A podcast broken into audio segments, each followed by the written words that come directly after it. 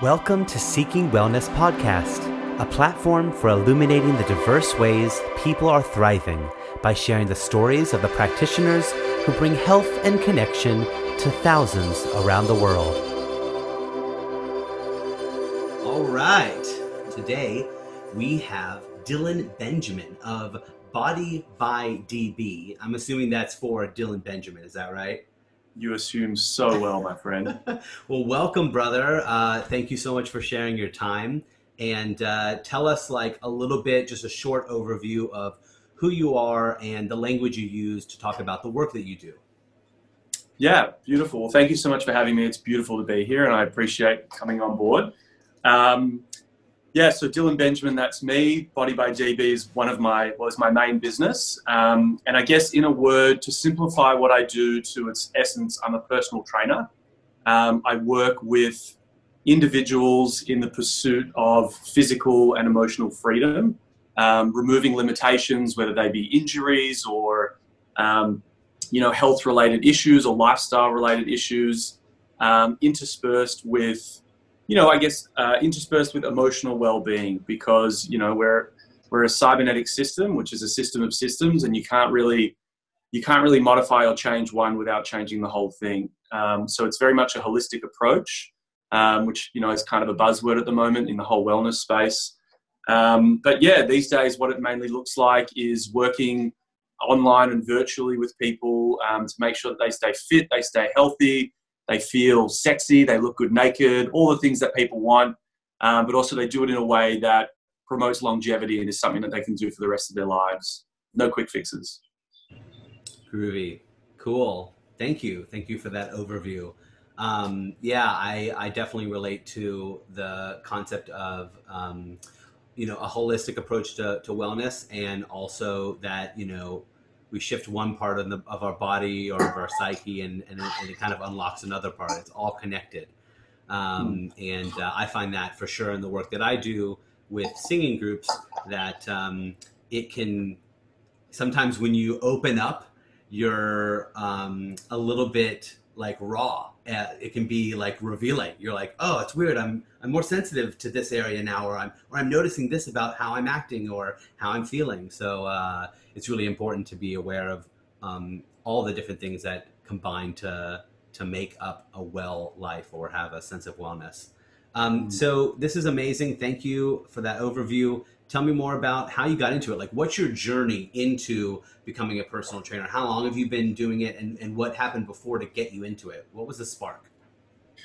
Yeah, I guess you know, like like everyone I'm sure you speak to, or like everyone on the planet, it's like a it's like a funny and long and interesting story. But I guess the overview is, um, as a kid growing up, I was a bit overweight. Um, didn't really wasn't so into sport. wasn't super competitive in that realm. Um, I think it was about the time I became a teenager, you know, 13, 14, started noticing girls, started noticing that, like, you know, looking a certain way kind of meant something to people. Um, so really started to get into gym. And I had a couple of different trainers and mentors as a teenager who I guess taught me some things. But the catalyst for me was when I was about 19, I joined a CrossFit gym and a friend of mine ran it and I got really into it. And then I went away for a year. And while I was on that trip, I got really into running. And I came home like, I mean, I weigh about 90 kilos now. I weighed about 65 kilos. I was like very, very lean. Um, was doing like 15, 20 Ks almost every day. Um, but then got really, really severely injured, pulled both my groins during a um, just some like very innocuous movement at the gym. You have two and groins, like a left and a right? Both of okay. them at the same time. Oh yeah, it was, it was, wild. And then the physio decided to do dry needling, which at the time I didn't realize was the wrong call. But looking back now, I know why it hurt so much for so long. Um, and then from there, that sort of lit a spark to want to go down the, the rehab and the exercise prescription path. At the time, I was studying a law degree as well. Um, so the, to me, the two kind of went hand in hand that ability to research and synthesize and deep dive into problems and come up with creative solutions actually enabled that more um, in that world. And then as I got kind of closer to the end of my law degree and you know the idea of becoming a barrister or a solicitor wasn't as sexy as I thought it was going to be. Um, it was a looking back, it was an easy shift. At the time, it took a long time to come to the realization that actually I wanted to be in the health and well-being world, and you know, it had brought me so much, and it had, it had I guess, in some ways, saved me from going down a different path or not not being a particularly healthy person or not a particularly happy person.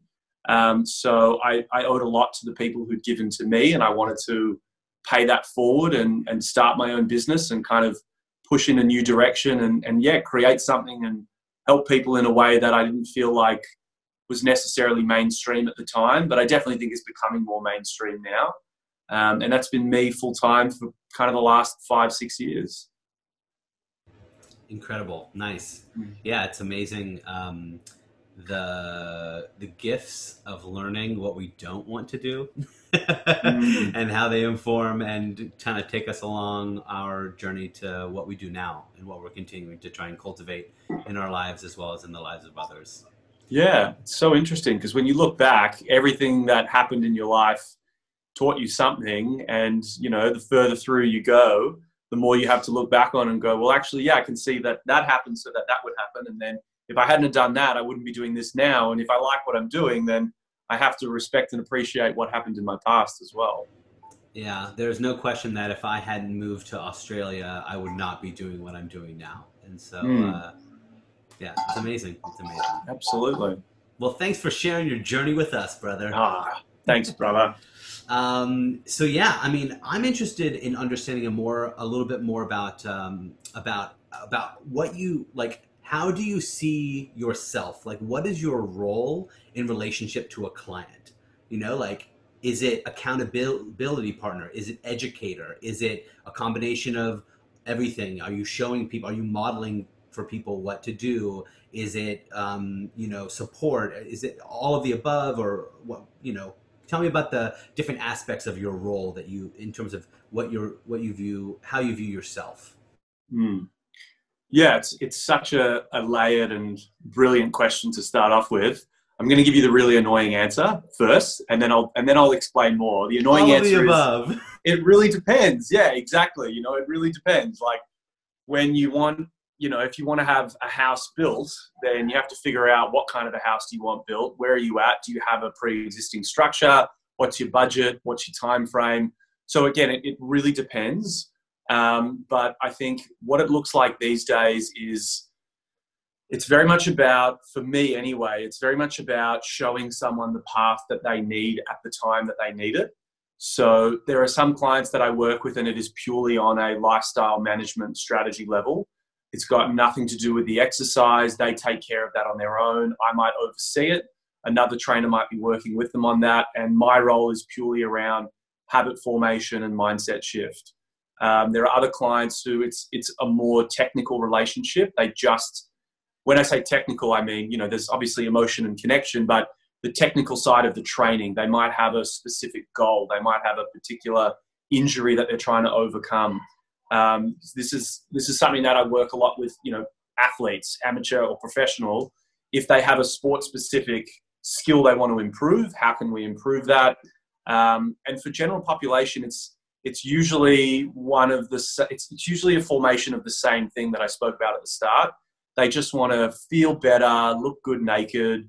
They want to know that they can do almost anything without being limited. Um, and so that means physical freedom.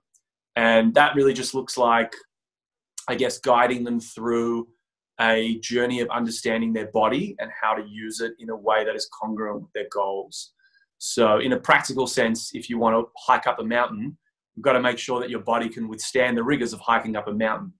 Um, if you want to run a marathon, we've got to, we've got to train for that. So it just comes down to the person, and it's I would say it's mainly the main thing I do is I troubleshoot. I troubleshoot weaknesses because weaknesses are the first thing that will break. And when someone tries to do anything, change requires a lot of there's a lot of bending happening, there's a lot of stress, there's a lot of difficulty to truly create change. And the, the main thing that stops people from changing is the resistance that they meet. And the resistance will always expose the weaknesses. And if we don't strengthen the weaknesses immediately, which I would call prehab as well, whether it's physical or emotional or habitual, if we don't do that immediately, that's what's going to get in the way and stop anyone progressing from any goal. So for me, it's it's basically spotlighting the weakness or shining a light on the area that people don't really want to deal with because it's hard. Um, but that's where the growth happens. And so I would say overall, that in a nutshell is what I do. Wow, that's amazing. That's incredible. And um, what's coming up for me is a deep sense of vulnerability that actually that your clients um, have to offer and to share. Um, and so I'm wondering, how do you like cultivate a connection and comfort and and that type of relaxed um, relationship with a client to be able for them to say, you know, you know what, I actually, you know, this is my weakness, or or or are you just kind of like a hard ass, like, yeah, you should be able to lift this or stretch that far or whatever. Like, I mean, uh, maybe it's client specific, but uh, you know, when you're being vulnerable and holding someone and their emotions and their physical uh, wellness um, uh, and their the physical health, their mental health, there's a lot that you're holding. So I'm wondering how you, you know, cultivate that relationship with with people so that there can be a space for vulnerability and and just trust. Hmm. Yeah, it's a, it's a great question, and you know, it's like this. What what I do isn't necessarily the same as I mean, what any trainer does, what any coach, what any anyone who has a an ongoing relationship with someone that they're working with. Um, oh, sorry, I just got a message on my phone. Sorry. So whenever you're doing that, it's, it's always important first and foremost to know if you're a compatible fit and you can actually work together.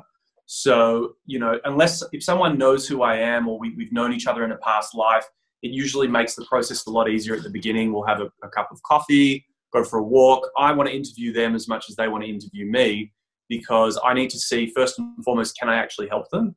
And if I can, is it a compatible fit, as I said? So, in order to build that, I mean, in, in, in the old world, pre COVID 19, it was a simple matter of hang, you know hanging out, having a cup of coffee, bringing them in for a consult for an hour, and, and running through some movement screens and some conversations and just connecting. Now it's more over the phone or in this kind of format.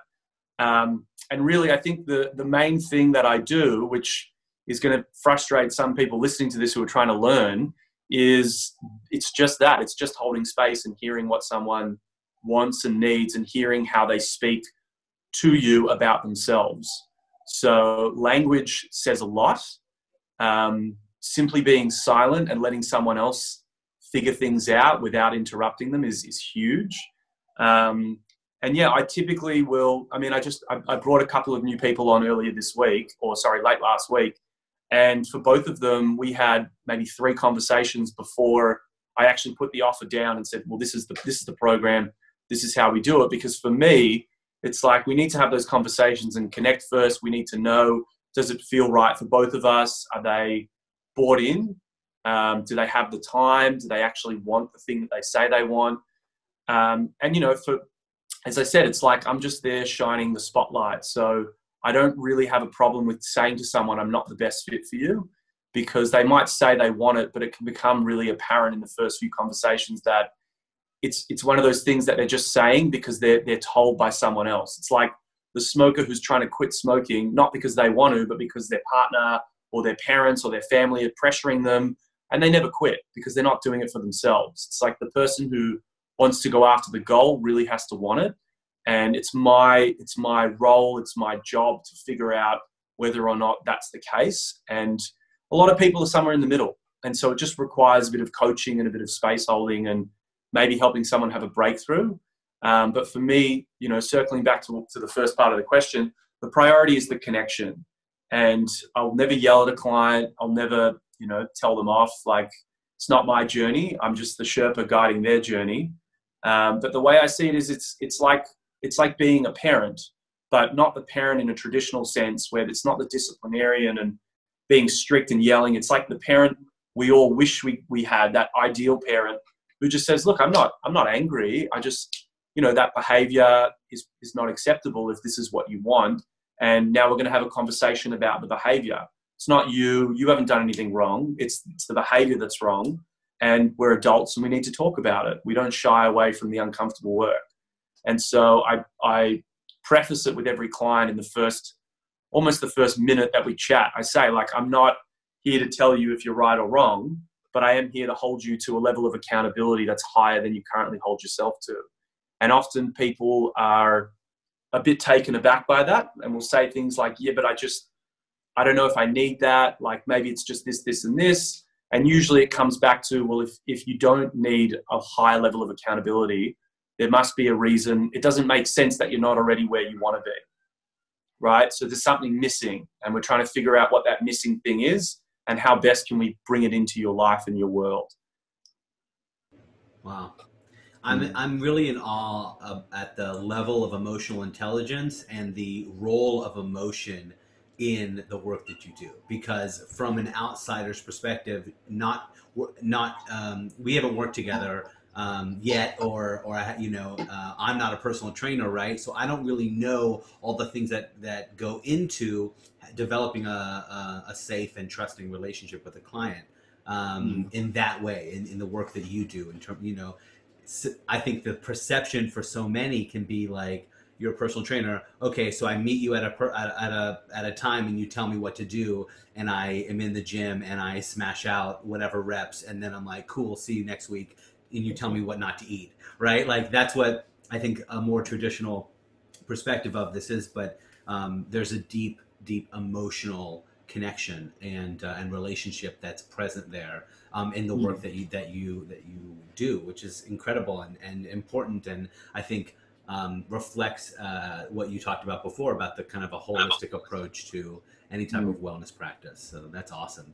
Is there a um, standout, you know, moment or memory from your years of doing this work that you would like to share? Um, that's challenging. Um, yeah, look, there's there's probably a couple. I did have I have had a client who's now a close friend of mine years ago. And, you know, he was in, I guess, a challenging spot when we started working together, um, probably 50 kilos overweight. Um, exercise was not a word that existed in, in his world.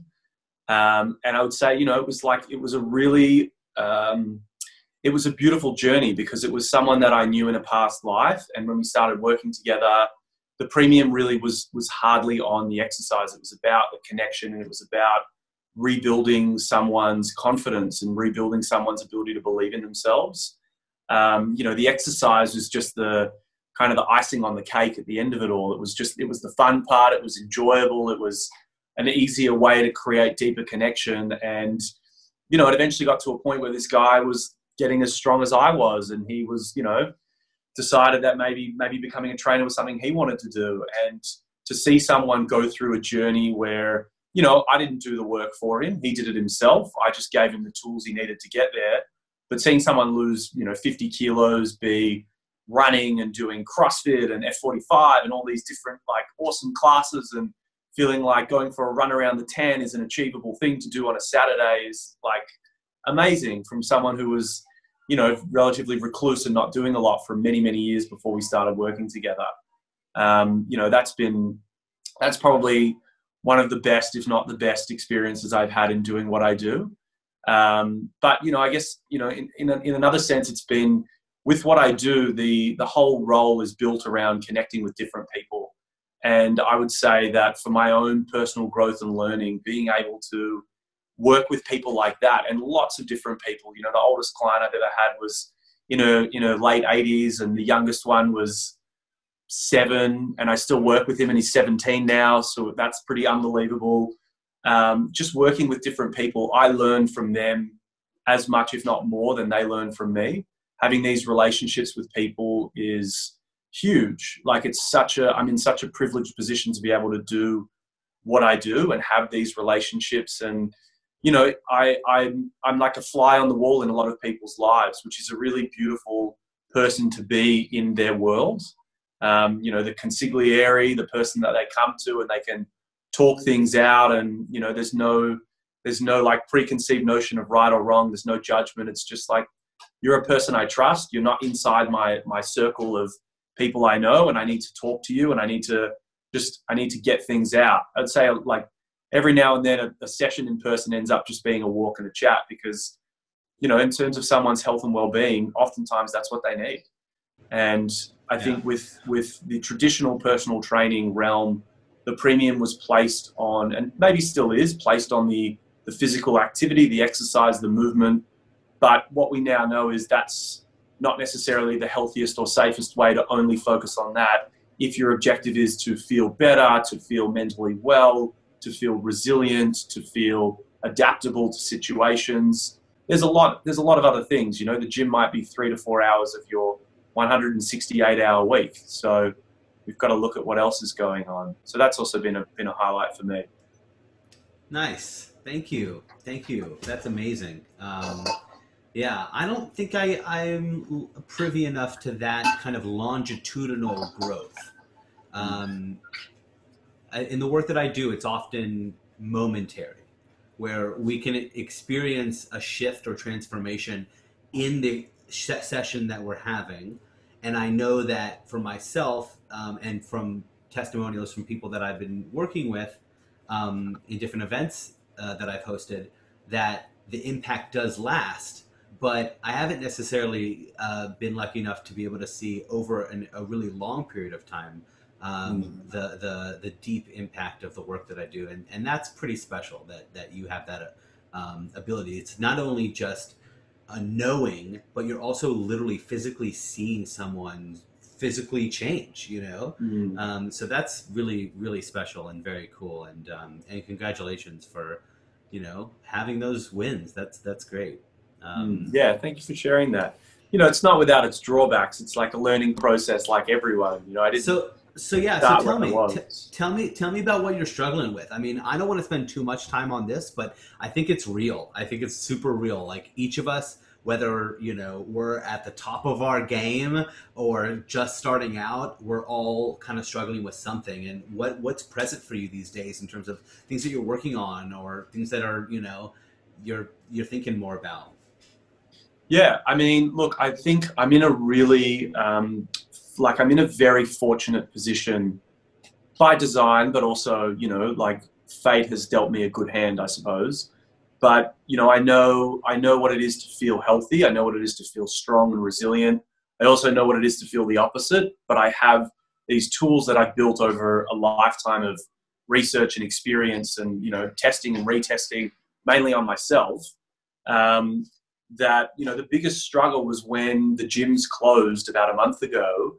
Um, I did have like a sort of three day period where I was like treading water, and I was sort of this could be you know do I need to pivot? Do I need to go into a new career?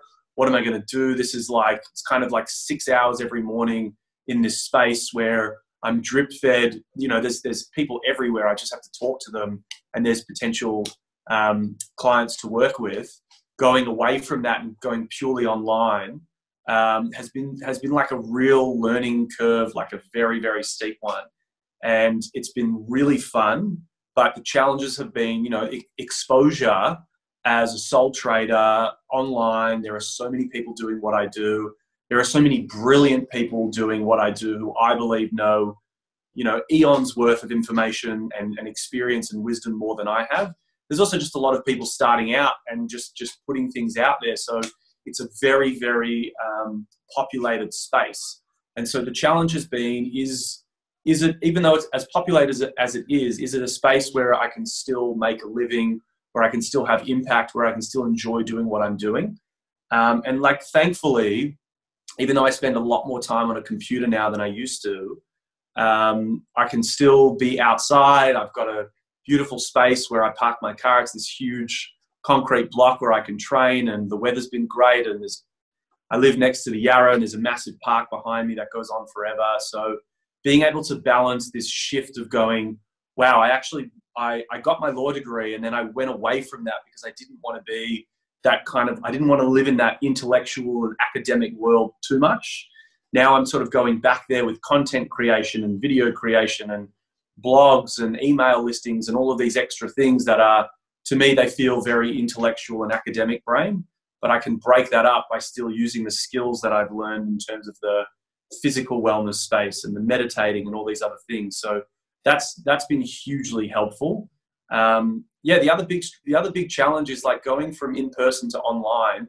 I was making that transition gradually. I wanted to give myself a year to do it, um, and it went from a year to cool. I'm three months in, and now I'm now I'm full time online. In your so face, do it. Interesting. yeah. yeah. And um, you know, I'm quite lucky that a friend of mine's also my business partner, and he's helped me massively in, in staying on track with this transition. But I think the biggest challenge has been physically sitting still in a desk at a desk for hours at a time, and because it's a passion, it's such a passion um, driven project for both of us to make an impact and help people in an effective way in the online space, um, we can work for 10 or 12 hours a day. And the challenge is like, I'm not used to sitting down for that long. My body doesn't love being still. My, my, my mind starts to play tricks on me if I'm in one room for too long. Um, and so that has actually been quite a challenge um, to ensure that, you know, I've got to use these tools that I give other people now on myself. I've got to take energy breaks every hour and go for a walk for five or 10 minutes. I've got to do some mobility work. I've got to have a cold shower. I've got to do all these different things and intersperse them through my day to make sure that I'm always feeling adapted and resilient to whatever's going on. And also knowing when to just hit the off switch. Um, I've probably worked for two or three weeks straight, including on the weekends, just building, building and content and creating. And then on the weekend just gone by, I was like, all right, it's time to just veg out, relax, lots of walking, maybe a jog, watch some new TV show. I just discovered Arrested Development. I think it's the funniest thing I've ever seen. So, you know, it's just also knowing when to like, to actually stop myself because I'm, I'm driven and I want to do things and like, you know, there's a whole world of opportunity online, but knowing when to just take, going to take the foot off the accelerator and sit still for a few days as well has been a challenge, but one that I'm happy to, I'm happy to take on. If that's my biggest challenge, think I'm doing okay. Well, good luck in that. I uh, I definitely empathize with what you are experiencing in terms of the challenge of taking the very in-person work that we do um, and being and trying to you know um, do the best that we can in an online more distance way and and being on the computer all day is really challenging. Um, usually, I have a morning practice of like you know a few different meditation and and Wim Hof breathing, and cold shower, and workout, coffee, morning pages, whatever. And now I just like split it throughout the throughout the day. You know, like just take it and and put it in different parts because I you know I got to move my body as well. I got a lot of physical energy. So before we get into uh, like thinking about someone who may want to be a personal trainer or do the work that you want to do still mm. thinking about the client for a second what are some misconceptions about the work that you have that maybe you want to kind of talk through and just share with people you know if i'm a cli- if i'm a potential client you know what are some things that that that people expect um, or anticipate about the work that you do that maybe is different or maybe you know you want to kind of break that misconception yeah i guess um I guess in a general sense, um, you know, I think first and foremost, the, the, the industry of health and well-being, of personal training, um, I think there's a there's a huge misconception around what it is that trainers actually do. I think most people have this idea that a trainer is generally someone fresh out of school and they didn't really know what they wanted to do and they kind of fell into it and they just kind of count reps and sets, and, and that's sort of their job. Um, like in any industry, though, there's always going to be people who aren't necessarily super driven and, and are at the beginning of what they do. And there are people who are extraordinarily driven and push hard to be better and learn and all of those things. Like for me, it's the, the easiest comparison is always to the law because that's what I know really well and that's what I studied for eight years. Um, I know lawyers who've been in the law for many, many years. They don't really earn that much money. They don't enjoy what they do. They're kind of like, if you went to them for legal advice, I think they probably give you really average advice at best. And then I know people who are, you know, my age, even younger, on track to becoming QCs. They're amazing. They're driven. They work so hard. They love what they do. Same as any industry, you know, whether it be an actor or an artist or an accountant or a doctor, there's always different, you know, there's different levels. Um, and so I think in, in this industry and what I do, um, it seems to be that unless you've had a really good trainer or a really good coach, people don't really understand what it is that we, we might do and how it all works. Um, so that's a big misconception. And the way that I typically break that down is I don't need to sell someone on the idea of working with me. I just need to know what it is that they need and put together a solution built around that problem. Um, and if I can work with them, it becomes immediately apparent when we start talking because I understand their pain point and I know how to deal with it. Or if you know if it's if it's not actually at all what they need or what they're interested in, having the um, like having the wherewithal and just knowing like it's it's sometimes an ego thing where people want to work with everyone and prove that they're the best. Like there should be no issue with if you really want to help someone and know that there's someone better, then you're best served by moving them in that direction and helping them in that way. Um, so I'd say, yeah, that, that's probably one. The other main misconception I think around what I do is like, what, what is the role of a trainer? Um, and I think most people still have this idea that the trainer just takes you through the workout. And that, in some sense, is true. But for me, and for the, the circles that I run in and the coaches that I work with or are mentored by or work alongside, um, the philosophy is always the same. If, if I if one day I'm not around to take to like show you what to do anymore, do you know how to do it without me? Are you capable and competent and confident to do this when I'm not around? And if you're not, then have I really done you justice? Even if we've worked together for two, three, four, five, eight, ten, twelve years, if I'm gone and you all of a sudden gain a lot of weight, become really unhealthy, lose all of the progress you've created for yourself, what have I really done? It's like I've just sort of, it's sort of like a charlatan. I've just done it for you, um, but I've never really shown you what to do yourself. So for me, I will never guarantee to someone the result because I can't do it for them. What I can do is meet them at the gate and show them the way up the mountain. But it's really like, it's, I believe, always incumbent upon, particularly people like me who are privileged to work with people two or three times a week, if they're not learning and growing and improving and taking it on for themselves, then I, we're not really giving them anything except a band aid solution temporarily. Sort of like the Panadol for the headache rather than dealing with why they keep getting the headache. Um, so I'd say, yeah, that's a misconception, but I think that's course correcting a lot at the moment. And what I see from a lot of really skilled coaches online is that that's exactly what they're preaching now, which is really pleasing for someone in this industry to see that as well. Yeah, I'm. It's. I'm really.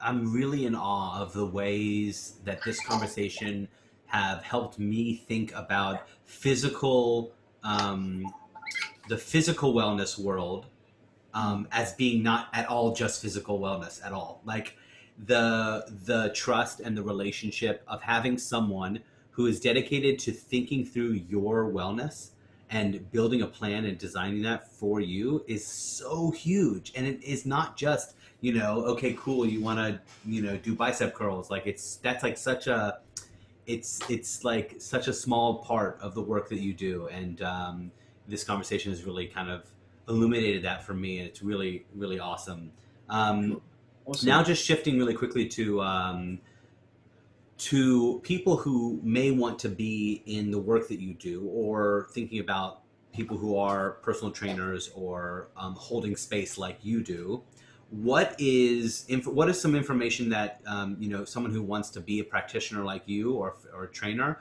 what should they know and and then uh, that you can answer that question but the real question i really want to ask is what are you doing in the work uh, in this work that the world doesn't realize is a big fucking deal like, you know what I mean? Like, what what is the Dylan Benjamin like little sprinkles of glitter where that not, and not that other people don't really see that like your your contribution to this aspect?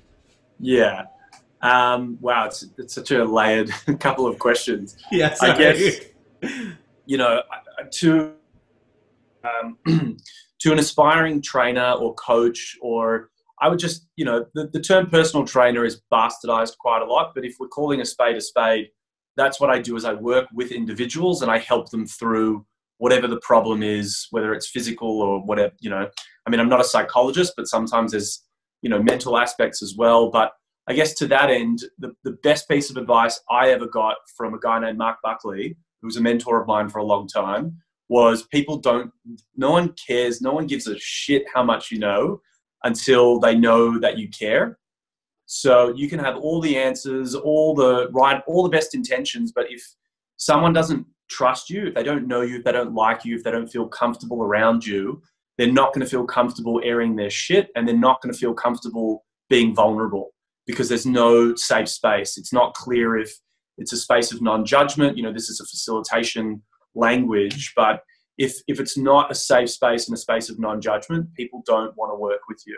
It doesn't matter if you have an amazing physique, you have all the technical knowledge. You'll you'll attract some people who want that, but you won't have the deep connection that people want to have with someone who's taking them on a journey.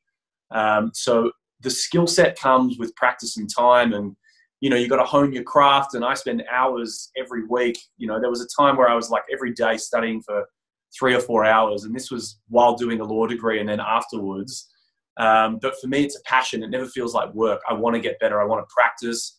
I've got friends i've got family who always allow me to utilize the skills and write them programs and practice. This is what i did for many years and now i've got clients and i, I can use those skills but i still always go back to getting the basics right and practicing. But again, the technical know how will always get better in any job, in any career, the longer you're there. What won't is your ability to build strong relationships and show people you care. So I think a lot of people, when they onboard someone, have a script and have a sort of, it's sort of predetermined. I, don't, I never have a script. It's like, it's got to be intuitive, it's got to be connection driven. I'm fortunate that I'm an intuitive person, which helps. Um, it's always good to have a guide, but just connect with the person, understand what it is they want, and show them that you you give a fuck really, and you want to help. Um, and then it becomes a much more fun and enjoyable process. I think the second part of your question, uh, just can you remind me what it was? I've forgotten. Already. What what what are you doing that the world doesn't realize is a big fucking deal? Yeah. Oh, that's, such a great question. I guess I have to toot my own horn a little bit, don't I? Yeah, that's that's um, okay. That's all right. Because you know yeah. the next the next thing I want to talk about is uh, the virtual oxytocin online wellness festival and oh, what you would what you would you know imagine um, like a session you would want to hold. So mm. you know it's okay. It's okay to toot your own horn, and that's why you're on the podcast. Oh, I love it. You're such a flirt. I love it. Um, yeah, I guess there's two things. One is, you know, if I was to boil it down to a single sentence, people want to feel lighter.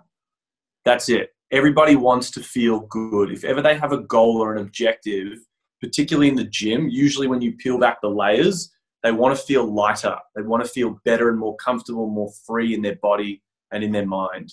And two of the main things that I do that I think don't aren't necessarily well noticed because it's not something that I can really show someone until I'm working with them, is first and foremost how to get someone, how to teach someone to get themselves out of physical pain, like physical discomfort, sore back, sore hips, sore groin, sore knees. So many people sit at a desk all day. They have an L4, L5 compression issue in the base of their spine. There's a disc issue, there's a neck issue, there's headaches. Yeah, and it's super common. And to me, it's amazing that this isn't common knowledge. I try and put as much of it out there as I can on my social media and on my Instagram. But even in saying that, I don't have every person in the world watching what I do. And even if they were, they're not necessarily going to do it. So, one thing that's a big fucking deal is getting people out of pain. Um, another way I'd frame it is getting them out of their own way. Like, learn to get out of your own way. And often people use pain as a story to limit themselves and keep themselves stuck in a particular frame of mind. You know, I, I'm John, whoever, and I have a bad back. And then John becomes his bad back and he never improves it because he becomes attached to the idea that his bad back is always going to be there. Along comes Dylan and gets his bad back out of pain, and all of a sudden, John's identity shifts, seasons like in a massive way, but also he needs a bit of coaching and a bit of support in coming to a new identity so he doesn't just snap back to having a bad back again, so to speak. Um, and yeah, I guess the other thing is like what I what I think I spoke to a bit earlier was for me it's connection first and foremost is my main priority. Every client I have will tell you that I text them pretty much every other day. We have a FaceTime every week. Um, there's always time for a call or a chat. And I say to all of them, you know, I'm only ever a text message away. And when we've both got time, we'll jump on a phone call if we need to. That's that's the level of support that most people need when it comes to creating change. And it's something that you can't get in an ebook, you can't get in a follow along group fitness workout. It's something you can't necessarily get even in classes at gyms. Like the level of support while you're training is there, but where's where's the level of support when no one else is around? Because it always comes to that point where you're standing at the fridge, you're looking at the thing that you know you shouldn't be eating at, at midnight, and you look around and no one's watching you, right? But you're watching you.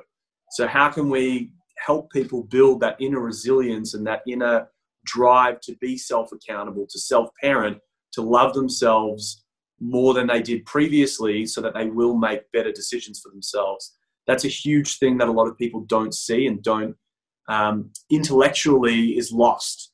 They see people at the gym who have a great body and look really healthy and happy and assume if I have that body, I'll be really healthy and happy. But what we know is most people rebound, they lose the weight, they go back because when they get to the point, they realize having this hasn't changed what's going on in here. Um, and that requires a bit more of a measured and, and bespoke approach. So to me, that's a big fucking deal that most people don't really see. Hell yeah, man. That's awesome. Wow. Um, I uh, was having a chat with um, someone in preparation for the festival, for the online festival, and we were talking about the importance of follow up um, and how when you do any type of inner work, and maybe that's mm-hmm. mentally, emotionally, um, spiritually, um, but what we are talking about is that sometimes, you know, the physical work is related to the inner work and unlocks you know different ideas or memories even you know like muscle memory and and and intergenerational trauma that's stored in the body all that stuff is is there and, and she was saying you know how can we create this opportunity for people to engage in different practices but also hold them and follow up with them.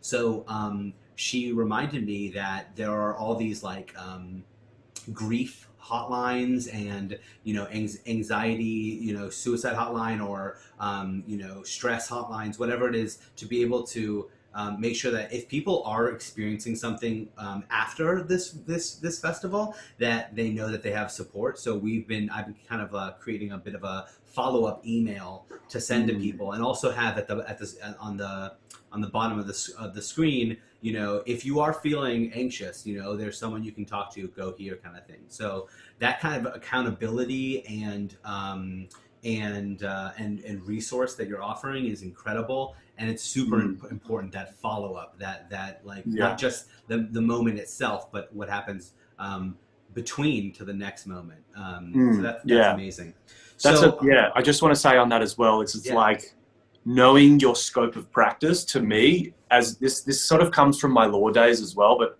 understanding what i can and can't do and what i'm trained to do and where my domain lies but you know it's interesting because i did i did work with the man cave in fact i still work with them it's been a year and a half i think um, and one of the amazing things that they gave us or they still give us as facilitators in that role is first of all understand your scope but also know you need to know when you should refer out. And I have no problem with referring clients when there's a need. Um, I myself have like, you know, I think Beyond Blue and Headspace and all of these places, like I would make no secret of the fact that I've called them in the past when I felt down or haven't felt like I could trust anyone to say things. You know, intellectually or rationally, it doesn't make sense, but emotionally, you don't feel like you can trust people or you have this liminal experience, which typically happens on a retreat or when you have a near death experience or something like that. But people need that space to be held. And I think it's so, yeah, it's such a beautiful thing to say, hey, I know that I can, I can get you this far.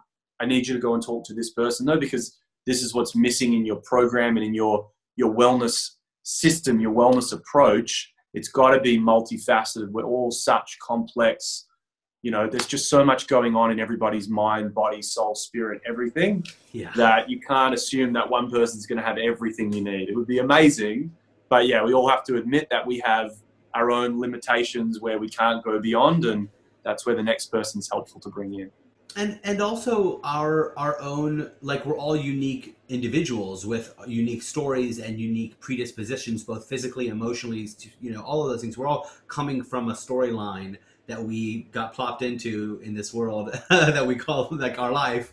Um, and sometimes, you know, like slaying it at the gym is not how I'm gonna be physically active. You know, sometimes I need to dance and that's how I'm gonna get my cardio and, and move my body and be and, and have you know that that's my embodiment practice, right? Like we're all different. That's like straight up. That is the exact reason for this podcast and for the festival.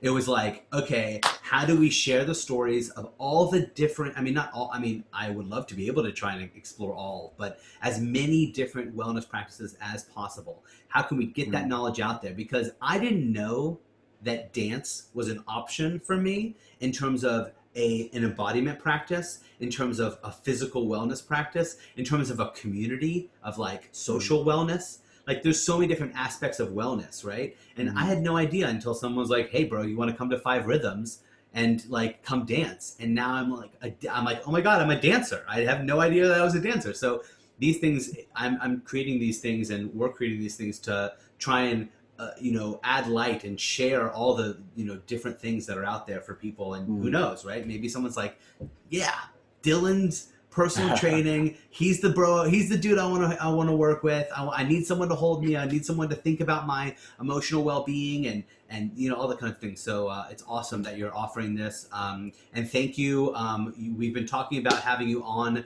um, uh, offering a session at the Virtual Oxytocin Online Wellness Festival, mm-hmm. May the 23rd in Australia, the 22nd in the evening in the States. Um, and uh, give us a, a, just a quick like sentence or two about what uh, what kind of session you imagine offering, what people. Yeah, absolutely.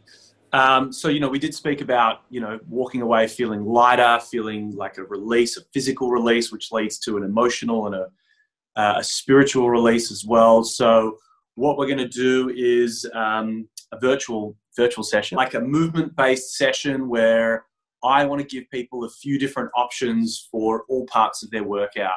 So we're going to run through, um, you know, in, thirds. The first third is going to be all about creating release, doing some specific stretching, hitting certain pain points that a lot of people have and don't know how to overcome without going to an allied health professional, but teaching you how to do it on your own at home, and then going through a, a workout using only your body, and we and we'll adapt and adjust the varied levels of difficulty so that anyone can do it and anyone can work up a sweat or feel strong or just take it a bit easier if it's something that's new for you.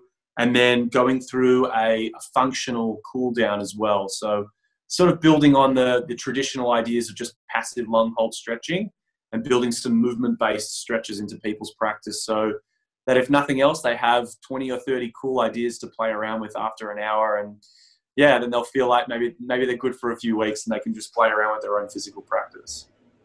Thank you. Amazing. And I know uh, that by following your Instagram, which is at Dylan Benjamin, that uh, that is an incredible resource for um, ideas of how to stretch and and how to uh, do different workouts um, with with um, like specific materials like rings and weights, but also with bands and your just your whole body. I mean, I'm loving what you're putting out there. Um, and so thank you very, very much. And if anyone is looking for a resource, go follow uh, Dylan Benjamin. Uh, Instagram is your main um, social media platform. Is that correct?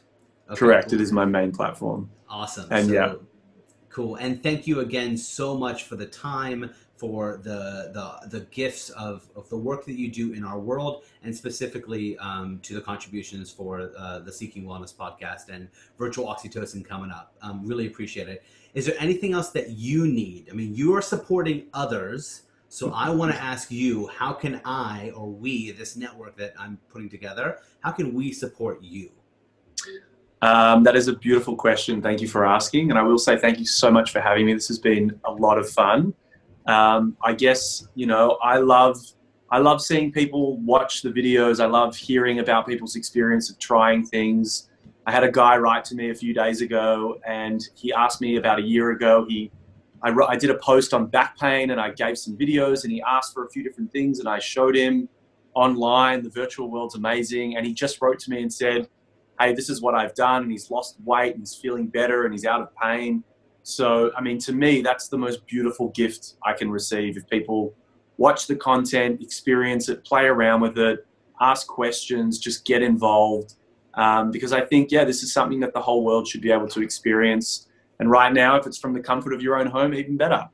Um, and you know, likewise, support support people like you and the Wellness Podcast. I think it's so important. Like people who are passion driven and have a message to share and want to help others be better in their own world are worth your time.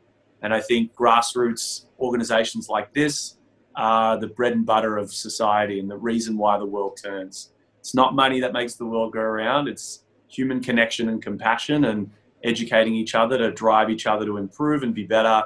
That's what makes the world go around. So that's how you can support me. Amen, brother. Thank you. Um, I'm Amen. thinking. Uh, I'm just thought of uh, the D, the hashtag DB challenge. Okay, all right. Mm. So everyone needs to go to your Instagram, find like a you know video or a workout, do it, and then hashtag DB challenge.